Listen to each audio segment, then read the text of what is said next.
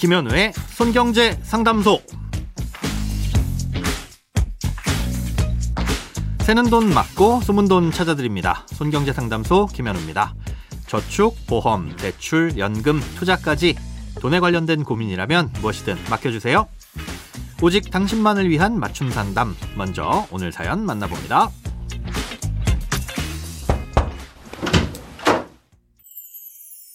아파트와 빌라를 갖고 있는 2주택자입니다. 저희는 아파트에 살고 있고 빌라는 전세를 놓고 있습니다. 원래 빌라에 살다가 아파트로 이사 오면서 빌라는 팔려고 했지만 잘 팔리지가 않아서 쭉 갖고 있게 됐는데요. 아무래도 부담이 되는데 사겠다는 사람이 나타나질 않습니다. 팔릴 때까지 좀 더 기다려볼까 고민하던 차에 자녀에게 부담부 증여라는 걸 하면 절세를 할 수 있다는 기사를 봤습니다. 그런데 아무리 읽어봐도 잘 이해가 되질 않습니다. 얼마나 절세가 된다는 건지 또 증여할 때 단점이나 주의해야 할 점은 없는지 궁금합니다. 먼저 증여세에 대해서 설명을 드리자면요. 이 성인인 자녀에게 무상으로 집을 줄 때는 이 주택의 기준 시가에서 5천만 원을 공제한 후 나머지 금액에 대해서 누진과세를 적용합니다. 세율은 1억 원 이하까지는 10%, 뭐 5억 원 이하는 20%, 10억 어, 원 이하는 30% 이런 식으로 점점 점점 올라서 30억 원을 초과하게 되면 최대 50%가 세금으로 부과됩니다. 예를 들어 기준 시가가 5억 5천만 원인 집을 증여해 준다고 가정을 하면 일단 5천만 원은 공제를 하고요. 나머지 5억 원에 대해서만 과세를 하겠죠. 아, 이중 1억 원까지는 10%인 1천만 원, 그리고 1억 원을 초과한 나머지 4억 원에 대해서는 20%인 8천만 원, 합쳐서 9천만 원의 증여세를 내야 합니다. 집값이 비쌀수록 이렇게 할증이 되는 구조인 거죠.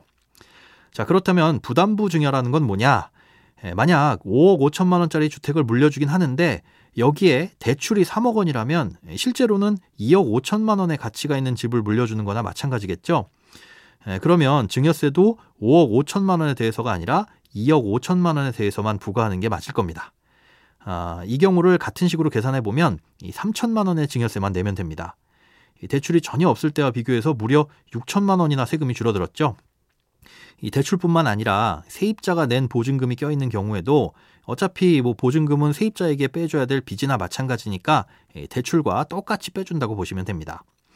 아, 이런 식으로 대출을 끼거나 혹은 세입자의 보증금을 끼고 증여를 하게 되면 증여세는 절세를 할 수가 있게 되는 겁니다. 아, 그런데 이게 끝이 아닙니다. 집을 물려주는 부모님의 입장에서 보면 원래는 갚아야 할 3억 원의 빚이 사라지게 되는 거죠. 음, 그래서 물려주는 부모님에게는 이 빚만큼의 차익이 발생한 걸로 보고 그만큼 양도세를 부과하게 됩니다. 아, 양도세율은 그 차익에 따라서 적게는 6%에서 많게는 45%의 세율을 누진으로 적용하는데요. 아, 이때는 단순히 3억 원 전체에 대해서 세금을 부과하는 건 아니고 지금의 주택가액 대비 어, 취득가액의 비율을 따져서 계산합니다. 그렇게 계산하다 보면 때에 따라서는 양도세를 내는 게 훨씬 유리한 상황이 생길 수도 있습니다. 특히나 원래는 2주택자인 경우 기본 양도세율보다 20%포인트, 그리고 3주택자인 경우에는 30%포인트 더 무거운 세율을 적용하는데요. 내년 6월까지는 한시적으로 그런 중과가 적용되지 않습니다. 1주택자가 집을 팔 때와 똑같은 양도세율을 적용하는 거니까 이 다주택자가 양도를 생각하고 있다면 지금 하는 게 유리하다는 거죠. 집을 물려받는 자녀분의 상황도 살펴볼 필요가 있습니다. 만약 유주택자라면 지역에 따라서 최대 8%, 뭐 3주택 이상이면 최대 12%까지 낼 수도 있고요. 또 무주택자라면 이 취득세 걱정은 안 해도 되겠지만 유주택자가 되기 때문에 아파트 청약은 어려워질 수도 있고 또 그 집을 처분한다고 하더라도 청약 가점이나 뭐 생애 최초 특별 공급, 대출 규제 완화 같은 혜택은 포기해야 된다는 단점도 있습니다. 예, 그러니까 그 집을 증여한 후에 계속 보유할지 아니면 처분할지를 먼저 신중히 판단하시는 게 중요하다고 할 수 있겠습니다. 크고 작은 돈 걱정 혼자 끙끙 앓지 마시고 imbc.com 손경제상담소 홈페이지에 사연 남겨주세요. 검색창에 손경제상담소를 검색하시면 쉽게 들어오실 수 있습니다. 여러분의 통장이 활짝 웃는 그날까지 1대1 맞춤 상담은 계속됩니다. 돈 모으는 습관 손경제상담소 다음 주에도 새는 돈 맞고 숨은 돈 찾아드릴게요.